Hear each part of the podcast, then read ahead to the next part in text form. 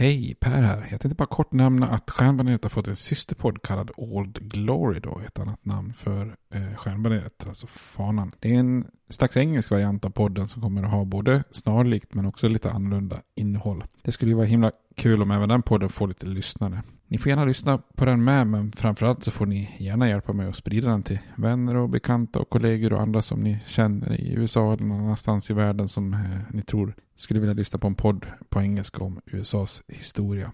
Tack, det var bara det jag ville säga. Nu kommer avsnittet. Hej då!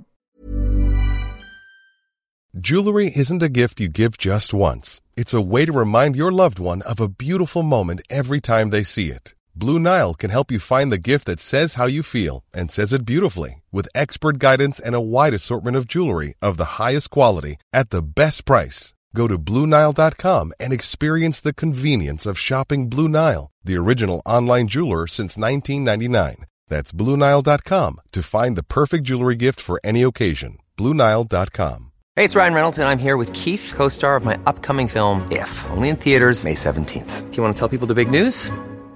All right, I'll do it. Sign up now and you'll get unlimited for $15 a month in six months of Paramount Plus Essential Plan on us. Mintmobile.com slash switch. Upfront payment of $45 equivalent to $15 per month. Unlimited over 40 gigabytes per month. Face lower speeds. Videos at 480p. Active Mint customers by 531.24 get six months of Paramount Plus Essential Plan. Auto renews after six months. Offer ends May 31st, 2024. Separate Paramount Plus registration required. Terms and conditions apply if rated PG. Hiring for your small business? If you're not looking for professionals on LinkedIn, you're looking in the wrong place. That's like looking for your car keys in a fish tank. LinkedIn helps you hire professionals you can't find anywhere else, even those who aren't actively searching for a new job but might be open to the perfect role. In a given month, over 70% of LinkedIn users don't even visit other leading job sites. So start looking in the right place. With LinkedIn, you can hire professionals like a professional. Post your free job on linkedin.com slash people today.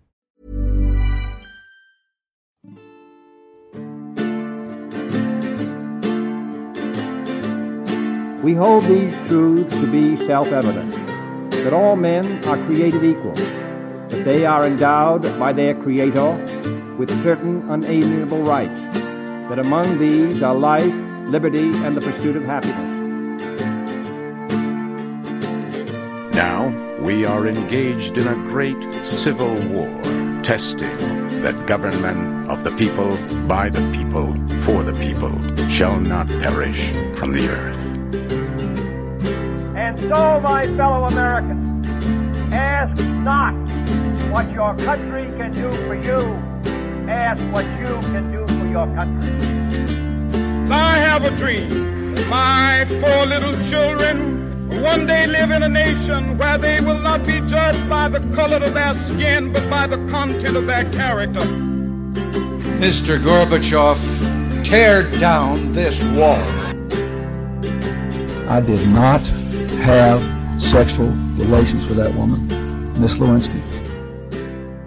Hej och välkomna till Stjärnbaneret, en podcast med mig Per Fjärdingby eh, om amerikansk historia. Och jag tänkte att vi skulle fortsätta själva huvudspåret här med, med översikten eh, över USAs historia. Och förra avsnittet så eh, tog vi det här ganska turbulenta året 1968 och det är ju lite av en brytpunkt på många sätt när efter all den här eskaleringen av våld och protester och sånt som, som sker eh, det året och, eh, och sen ett presidentval på det med, med två viktiga politiska mord. Eh, som vi såg så vann ju eh, Richard Nixon och, och det här eh, blir ju lite av en eh, brytpunkt. Man brukar oftast se 68 som en brytpunkt liksom där. Det är så smått en konservativ era börjar ta vid som sen eh, förstärks med, med, med Reagan på 80-talet. Men så vi har ju egentligen den sista själva åren på 60-talet kvar och sen så hoppar vi in då på 70-talet. Så det börjar bli riktigt modernt för att vara USAs historia då. Så det är där vi, vi tar vid idag och jag tänkte idag skulle vi kolla på, på eh, Nixons eh, utrikespolitik då. Hur han hanterar den och eh, Vietnamkriget.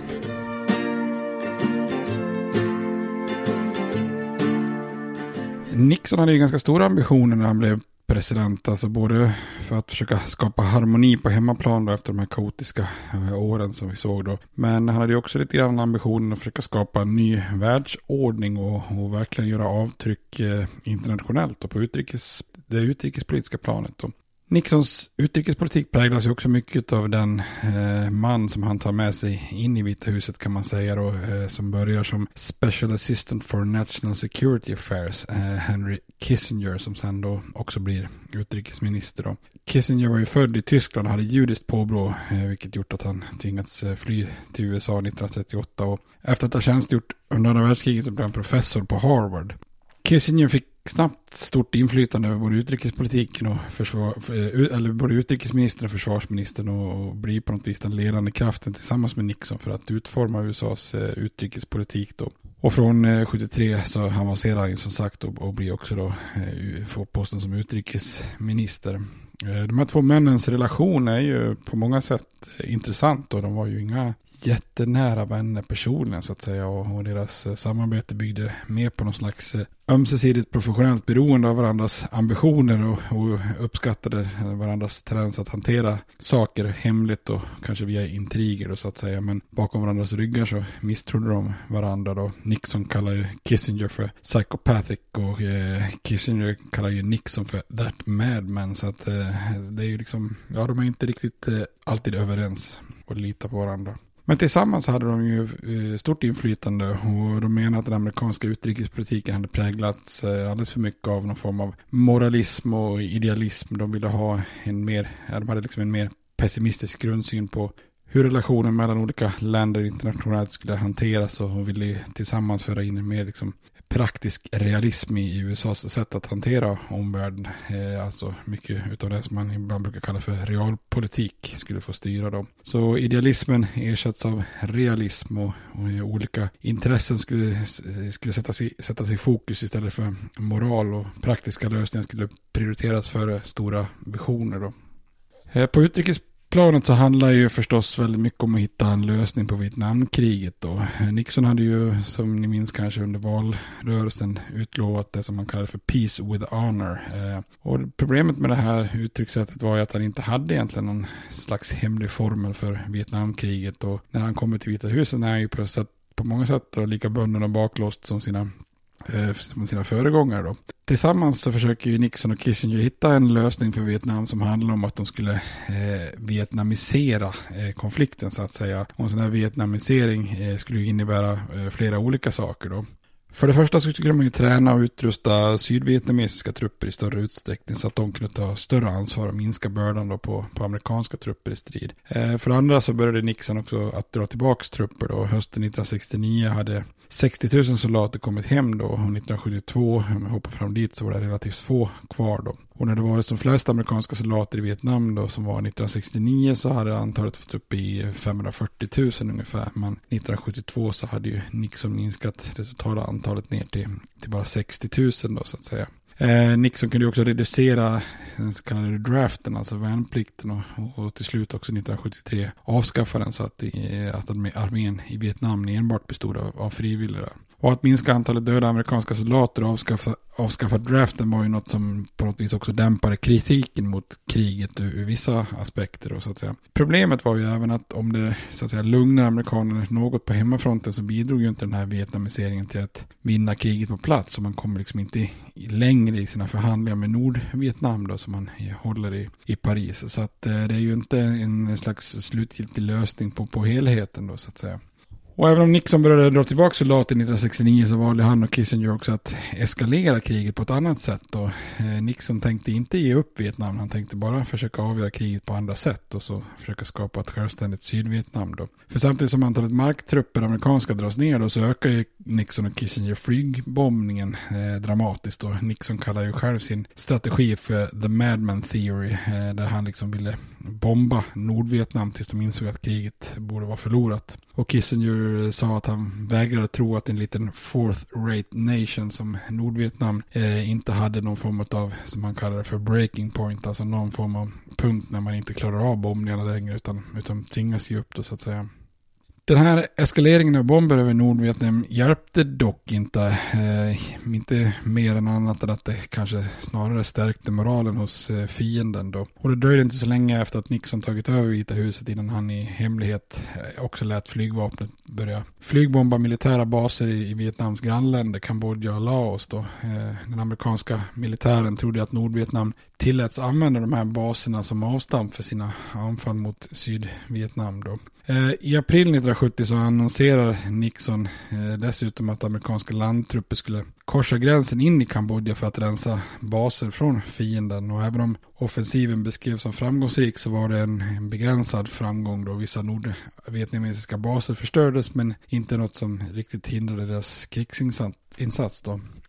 Långsiktigt var ju dock följderna förödande i, i Kambodja. För där var det ju ett skakigt styre som ytterligare försvagades och där en miljon människor flydde de här bombningarna till städerna. Och det här är ju en utveckling som sen snarare skulle bana vägen för de här så kallade röda khmererna att ta makten och bedriva folkmord på flera miljoner människor under Pol Pots styre. Så att här, här, här lägger sig ju USA i Kambodja på ett förödande sätt. Opinionsmässigt var också den här så kallade invasionen av Kambodja en katastrof. För om de inhemska protesterna mot Vietnamkriget i USA, hade minskat något när Nixon började föra hem soldater så innebär beslutet att invadera områden i Kambodja att protesterna förnyas över en natt och att liksom sprida kriget vidare i Sydostasien till Vietnams grannländer var inte riktigt vad folk hade trott när Nixon då lovat peace with honor. Då tänkte man kanske inte sig ett expanderande krig då.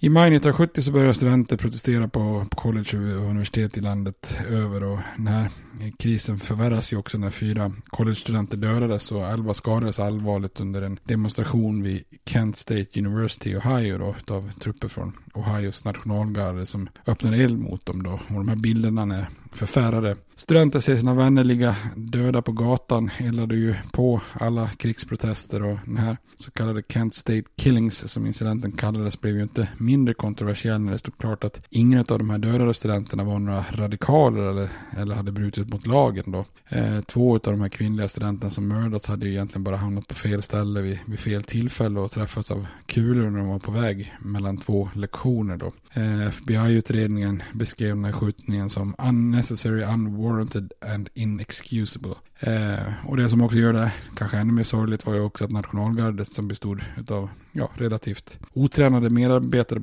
eller medborgare på orten. Alltså ni vet nationalgarderna härstammar ju liksom från den gamla milistanken från 1700-talet. Och där var ju då liksom eh, personer som ryckte in i nationalgardet som var vilka normala människor som helst. Hade yrken som ekonomer och frisörer och butiksanställda eller vad som helst Och så att säga. Och nu hade de liksom skjutit oskyldiga studenter. Eh, efter Kent State Killings eh, tvingades runt 250 000 olika campus och skolor att stänga tillfället och protester rasade överallt. Då. I San Diego valde en student att till och med eh, göra som de här munkarna gjort i Vietnam och hälla bensin över sig och tända på sig själv med en skylt där det stod In the name of God end the war. Eh, och några andra studenter kastade sig över honom och lyckades släcka elden med sina jackor då, men han blev så pass allvarligt skadad att han dog dagen, på, eh, dagen därpå efter, eh, efteråt ändå.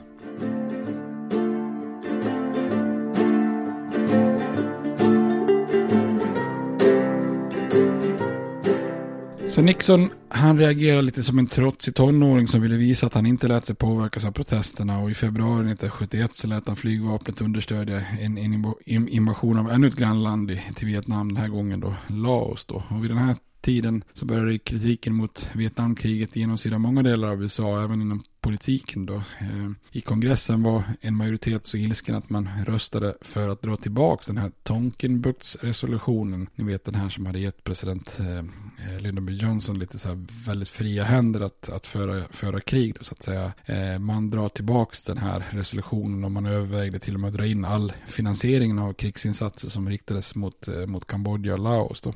Även Pressen var på krigsstigen och i juni 71 så publicerade New York Times de här så kallade Pentagon Papers. Eh, det här är ju papper då som, eller dokument som läcktes till pressen av eh, Daniel Ellsberg på, på Pentagon och som eh, handlade om en militär, hemlig militär utredning som ju visade att staten i form av militären och den verkställande makten i form av presidenterna då, både Kennedy, Johnson och Nixon, inte hade varit ärliga och öppna med motivet, motiven till kriget och progressen av kriget och så vidare. Eh, Nixons administration försökte få publiceringen stoppad genom att hänvisa till landets säkerhet. Men högsta domstolen ställde sig på pressens sida så att det här kom ju ut då, de här så kallade Pentagon Papers. Eh, vid det här laget började också moral och disciplin bland amerikanska soldater i Vietnam då sjunka ganska rejält. Och det fanns ju uppenbara, eh, uppenbara enorma problem i armén på plats i, i djungeln då. Eh, där ledarmén av deserteringar, omfattade drogmissbruk, rasism, eh, trots mot order och i extrema, i extrema fall till och med så att eh, soldaterna dödade eller skadade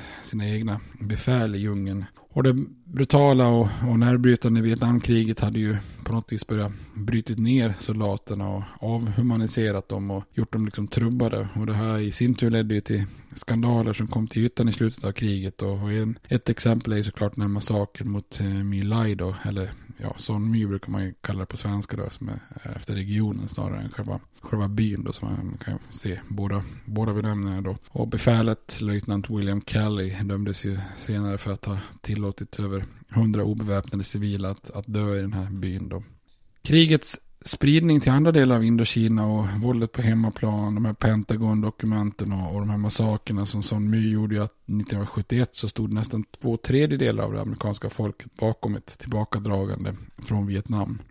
Eh, Nixon, han ville ju dock inte lämna omedelbart. Han trodde att en förlust i Vietnam skulle göra enorma skador mot landets trovärdighet i kalla kriget. Och, eh, istället så lät han FBI och CIA och andra myndigheter att intensifiera sina försök att liksom börja misskreditera och trakassera krigsmotståndare och radikala grupper och inte sällan med, med illegala medel.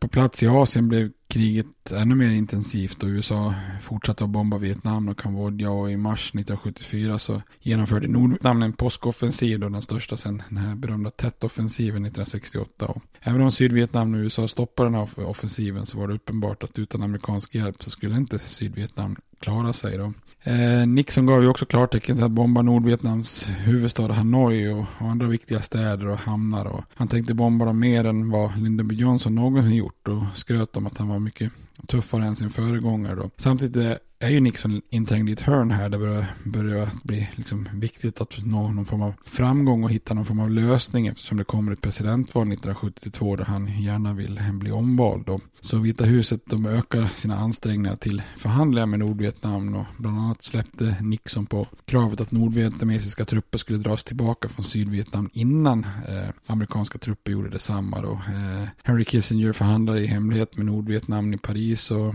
eh, den 26 oktober 1972 1972, bara dagar före presidentvalet, så kunde Kissinger meddela att peace is at hand. Det visade sig ju dock vara lite för tidigt för att utropa då, kanske mer en valkampanjåtgärd än ett, än ett faktum då. Bara veckor efter att Nixon, eh, efter Nixons omval 72 så, så bröt förhandlingarna ihop igen då. För även om Nordvietnam och USA var överens så vägrade Sydvietnam att acceptera fredsplanen. Så att eh, Sydvietnam krävde totalt tillbakadragande av nordvietnamesiska trupper och Kissinger kunde inte få Nordvietnam att göra ytterligare eftergifter då. Den 17 december, dagen efter att förhandlingarna strandat, så inledde amerikanska B-52-plan de värsta bombningarna över Nordvietnam i allmänhet och, och Hanoi i synnerhet. Och, eh, Nixon hade en tro att enbart liksom en dramatisk demonstration skulle kunna få Nordvietnam att göra eftergifter. Och de här bombningarna drabbar ju mängder av civila offer. Eh, dessutom förlorade faktiskt USA 15 stycken B-52, vilket kunde jämföras med bara ett enda plan tidigare under hela kriget. Då. Nixons eh, bombningar som kallades lite allmänt för julbombningarna eh, upphörde ju först den 30 december och fick ju väldigt stor kritik bland världssamfundet och en av de som verkligen kritiserade det här är ju vår egna Olof Palme då som höll sitt tal om de här julbombningarna över Hanoi 72 där han jämförde med andra illdåd i, i historien. Har ni inte hört det talet så sök upp det såklart. I januari 1973 så återupptogs fredsförhandlingarna och till slut så skrev samtliga parter under ett avtal att avsluta kriget och återinföra fred i Vietnam. Eh, planen var inte speciellt annorlunda från, egentligen från det förslag som Lyndon B. Johnson hade haft 1968 eller från Kissingers eh, förslag bara månader innan eh, i slutändan. Då. Och när fredsuppgörelsen i januari 73 gjorde ju liksom offentligt slut på USAs involvering i Vietnamkriget USA lovade att skicka hem sina kvarvarande 25 000 trupper och Nordvietnam lovade att släppa ett antal hundra amerikanska krigsfångar och för att inte helt tappa ansiktet så lyckades USA skriva in en tämligen värdelös paragraf där parterna i Vietnam åtog sig att hålla fria och demokratiska val i en enad nation då. Eh, för realisterna Nixon och Kissinger var det ju uppenbart att Vietnam var förlorat. Eh, allt de hoppades på eh, var ju att avtalet skulle kunna ge USA en timlig, ett, ett rimligt tidsintervall eh, mellan att man hade dragit sig tillbaka tills dess att kommunisterna från norr hade erövrat hela landet och, eh, och något eh, tidsintervall som hade kunnat rädda USAs anseende uppstår dock aldrig. Eh, amerikanska trupper hann ju knappt lämna Vietnam förrän konflikten återupptogs. Och I Vietnam var ju uppgörelsen bara ett tillfälligt eldupphör innan kommunisterna gick, återgick på offensiven då 75 och Sydvietnam bad än en gång om stöd. Och även om presidenten då i, i den här gången i form av Gerald Ford som hade tagit över bad om medel från kongressen så vägrade man och, och eh, det, därmed så kom det inget amerikanskt stöd då. I april 1975 så bröt nordvietnamesiska trupper in i Sydvietnams huvudstad Saigon och eh, bilder över hur personal från amerikanska ambassader och tjänstemän från den sydvietnamesiska regimen försökte fly med de sista helikoptrarna från amerikanska ambassadens tak var ju en kanske förnedrande sista bild av Vietnamkriget och det kaos eh, som, eh, som det skapat då både där och på plats i USA. Vietnamkriget kostade USA ungefär 150 miljarder dollar i direkta kostnader och kostnader och mängder i indirekta då, pengar som hade kunnat gå till kriget mot fattigdomen och Great Society och sådana saker. 57 000 amerikanska soldater hade, hade dött och runt 300 000 hade skadats då. Eh, bland övriga soldater så var det ju också eh, dessvärre väldigt många som, som var traumatiserade då. Och, eh, USAs självbild hade ju fått sig en rejäl törn i slutet på andra världskriget. Som ju inte var så långt ifrån det här var, hade USA förefallit liksom oslagbara då. Eh, nu hade ju den här eh, myten skingrats rejält då, eller den här bilden kanske man ska säga. Landet hade ju gått in i kriget väldigt självsäkert och egentligen då fått halta därifrån med svansen mellan benen då. Eh, så Vietnamkriget förändrade USAs utrikespolitik på många, många sätt och efter andra världskriget hade det funnits en, liksom en slags konsensus kring att aktivt motarbeta kommunismen utifrån den här, ni vet, den här dominoteorin. Att faller en bricka så börjar många brickor, brickor falla. Eh, I början av 70-talet så gick istället debatten het om vilka lärdomar man skulle lära sig av det här Vietnamfiaskot. Kriget fick ju också enorma följder för liksom hela Sydostasien eh, som region då i sin helhet. Vietnam blev ju blev ju ett kommunistiskt land och Saigon döptes om till Ho Chi Minh City då. Eh, samtidigt så, som jag sa innan, kunde de här brutala röda khmererna ta makten i, i, i Kambodja då. Så notan för Vietnamkriget blev ju, blev ju hemskt då. 1,2 miljoner vietnamesiska soldater hade dött och dessutom enormt många civila då. Även i Kambodja och Laos. Och Vietnam var ju förstört och skulle ju inte hämta sig ekonomiskt förrän på 1990-talet i princip.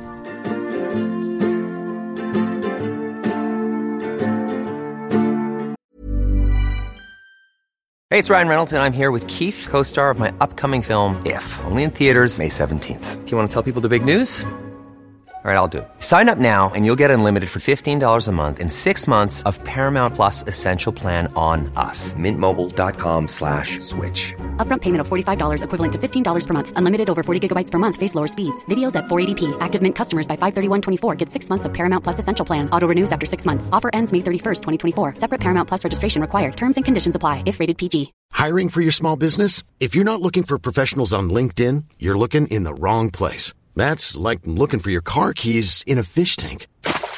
LinkedIn helps you hire professionals you can't find anywhere else, even those who aren't actively searching for a new job but might be open to the perfect role. In a given month, over 70% of LinkedIn users don't even visit other leading job sites. So start looking in the right place. With LinkedIn, you can hire professionals like a professional. Post your free job on linkedin.com slash people today.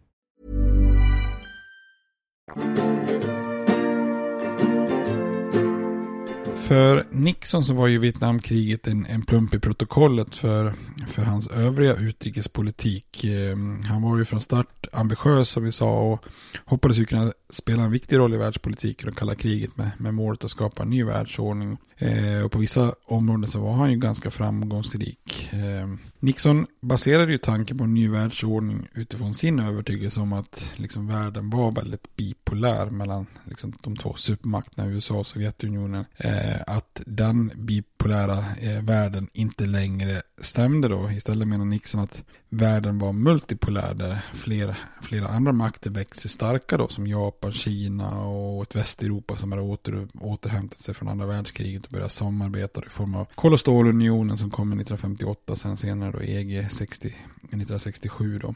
Eh, Nixon såg ju såklart att USA skulle vara den ledande supermakten men han ville liksom förbättra relationerna med både Sovjetunionen och andra makter då. Eh, så att det inte bara var fokus på Sovjetunionen.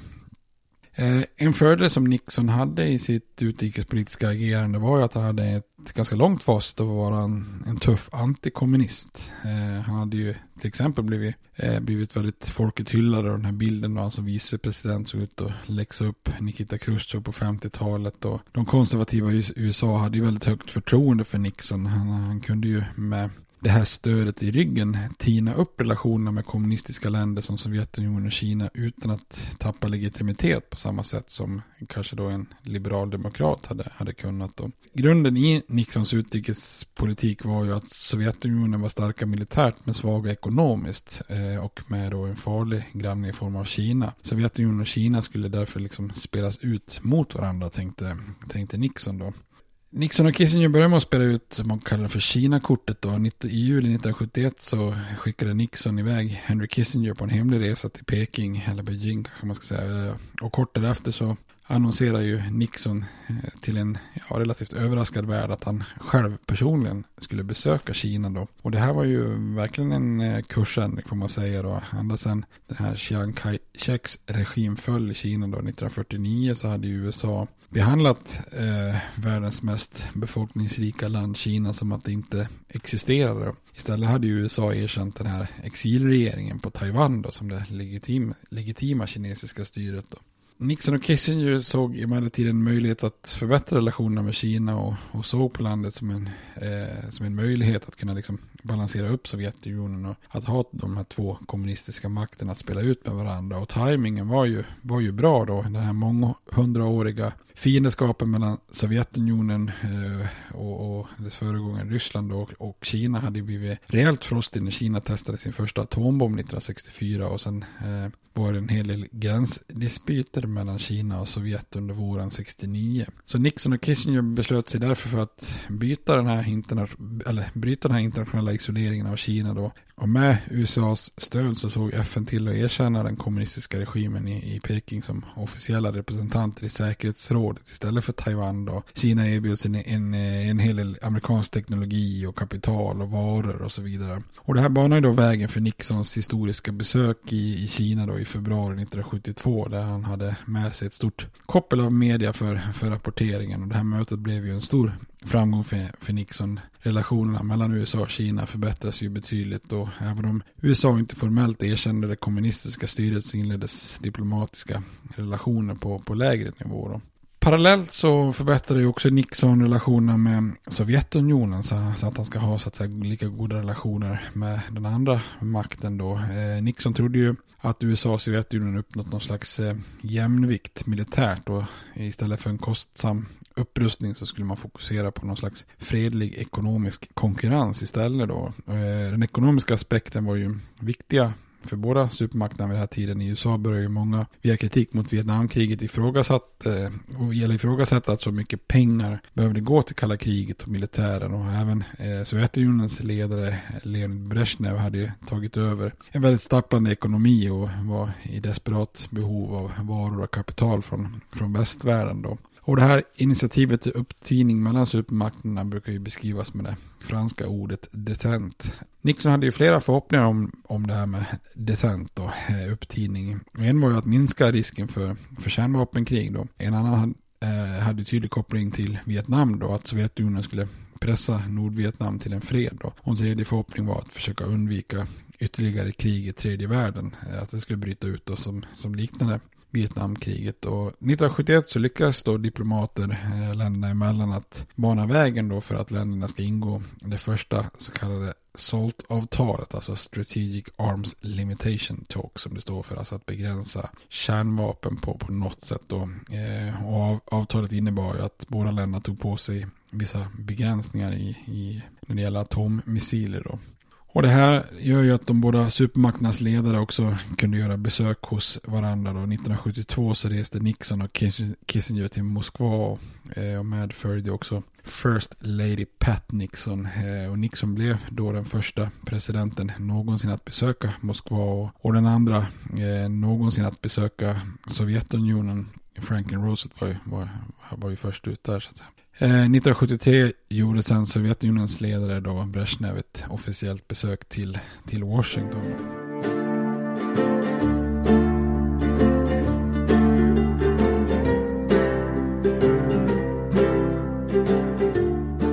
Stabila relationer med Sovjetunionen och Kina var ju framgångar för Nixon. Eh, men som bakslaget i Vietnam visade så var det ju ofta under det här kalla kalla kriget åren som länder i tredje världen eh, drog in USA i olika typer av eh, problematiker. Då. Nixon och Kissingers policy mot tredje världen eh, var ju att försöka bibehålla en slags eh, status quo och försöka och med mindre insatser undvika att USA drogs in djupt i något mer problem då på samma sätt som det hade skett i, i Vietnam då. Presidenten lanserade 1969 en ny doktrin som brukar kallas för Nixon-doktrinen. Eh, USA skulle säkerställa fred och eh, försvar då för alla vänner och allierade i världen. Men det huvudsakliga ansvaret skulle alltid behållas av länderna själva då. Så det är ju ett slags tydligt eko utifrån stödet till Sydvietnam där USA liksom tagit över lite för mycket då så att säga. I praktiken så innebar ju Nixon-doktrinen att USAs intresse för att lägga sig i konflikter i tredje världen minskade något. Man lättar lite på den här domino-tanken eh, då. En orsak bakom det här minskade intresset var ju också att allt fler i USA började visa förakt mot, eh, mot eh, FN där den tredje världen började få allt större inflytande i, i takt med att antalet länder ökade då via olika självständighetsrörelser. Då. Cyniskt nog så innebar ju också Nixon-doktrinen eh, ett slags sökande efter stabilitet. Eh, att, att USA i många fall av praktiska skäl övergav den här rollen som fanbärare för internationell frihet och istället gav stöd för auktoritära regimer som utmanades av inhemska uppror eller, eller vänsterkrafter. Då. Eh, stöd gavs till ledare och regimer i länder som Iran, Filippinerna och den djupt rasistiska regimen i, i Sydafrika. Då. Ett sådant exempel är ju Chile då. 1970, så använde CIA amerikanska pengar för att hjälpa regimen att motstå en kommunistisk utmaning. När den marxistiska kandidaten Salvador Allende kom till makten eh, via öppna demokratiska val så började USA ge pengar till oppositionen då. Eh, Kissinger sa I don't see why we need to stand by and watch a country go communist due to the irresponsibility of its own people.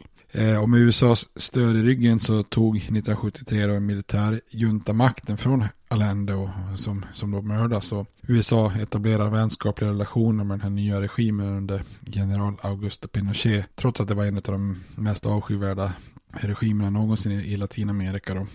Även i Mellanöstern så revideras USAs positioner med, med Nixons nya inriktning då. När Egypten och Syrien anföll Israel i oktober 1973 så lyckades Israel än en gång hämta sig från anfallet och trycka tillbaka motståndarna. Då. Eh, och den här motoffensiven mot Egypten innebar ju att man invaderade den här Sinai-halvön då. Och i det här läget så gick USA in rejält och pressade Israel att gå med på ett eldupphör då. Eh, bakgrunden berodde ju en hel del på, på USAs beroende av arabisk olja då. Eh, ett kort embargo mot USA 1973 hade visat hur sårbart USA var och blev liksom en försmak för senare händelser då.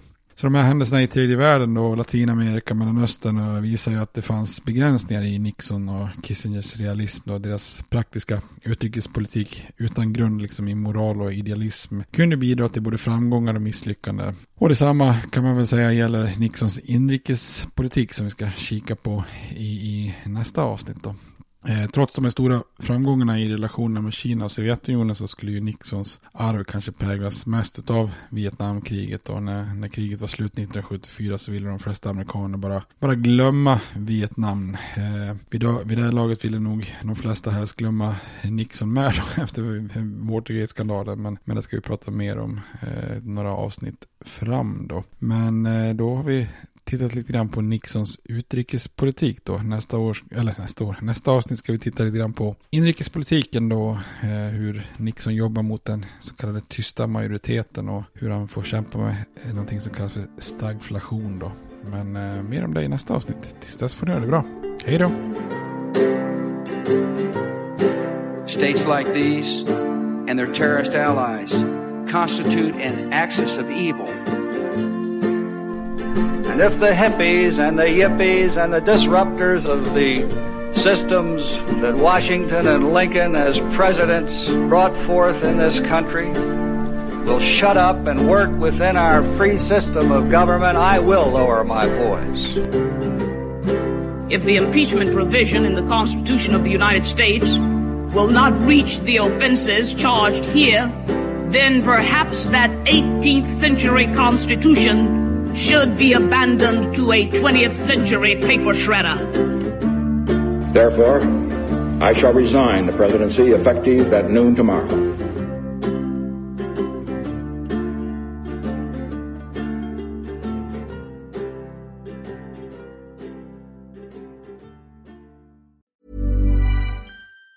Even on a budget, quality is non-negotiable. That's why Quince is the place to score high-end essentials at 50 to 80% less than similar brands. Get your hands on buttery soft cashmere sweaters from just 60 bucks, Italian leather jackets, and so much more.